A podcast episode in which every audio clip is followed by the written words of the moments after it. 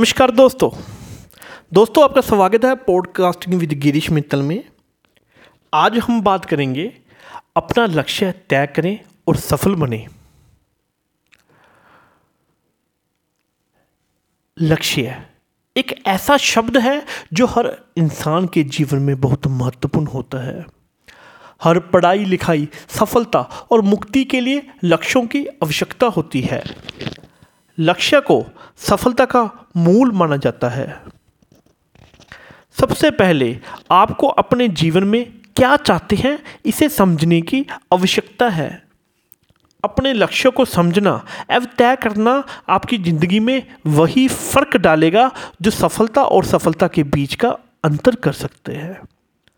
लक्ष्य तय करते समय ध्यान रखना चाहिए कि जय आपके होने वाले सपनों पर निर्भर ना हो। बल्कि इससे वो क्या बनना चाहते हैं उससे सोचकर तय किया जाए। मैं कुछ पॉइंट्स आपको बता रहा हूँ, जैसे कि मोटिवेशन अपने लक्ष्य तय करते समय आपका मोटिवेशन होना आवश्यक होता है।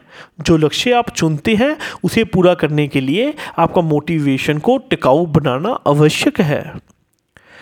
संभावित नतीजों के साथ लक्ष्य समझकर तय करें।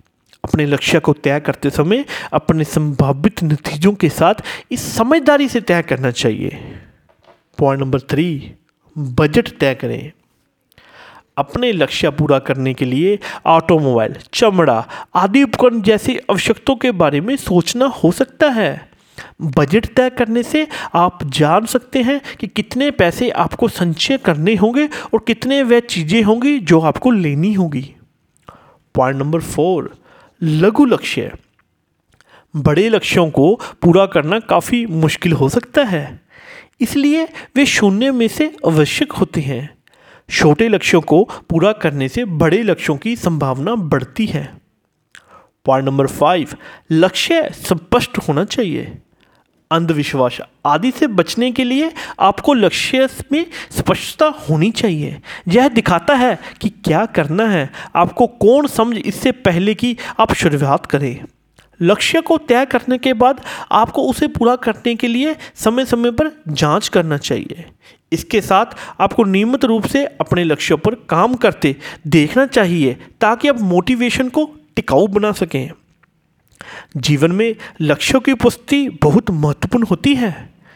एक सफल व्यक्ति वह होता है जो लक्ष्य तय करता है और उसे पूरा करने के लिए अपने सत्र पर काम करता है। अंत इस नई परिस्थिति में आपने अपने लक्ष्य तैयार करने का फैसला लिया है, जो निस्वार्थ और उत्साह से अपनी दिशाएँ बढ़ाएँ और अपना लक्ष्य तय करें। मैं आशा करता हूँ आपको इस पॉडकास्टिंग में सीखने को बहुत कुछ मिला होगा। धन्यवाद। जय हिंद।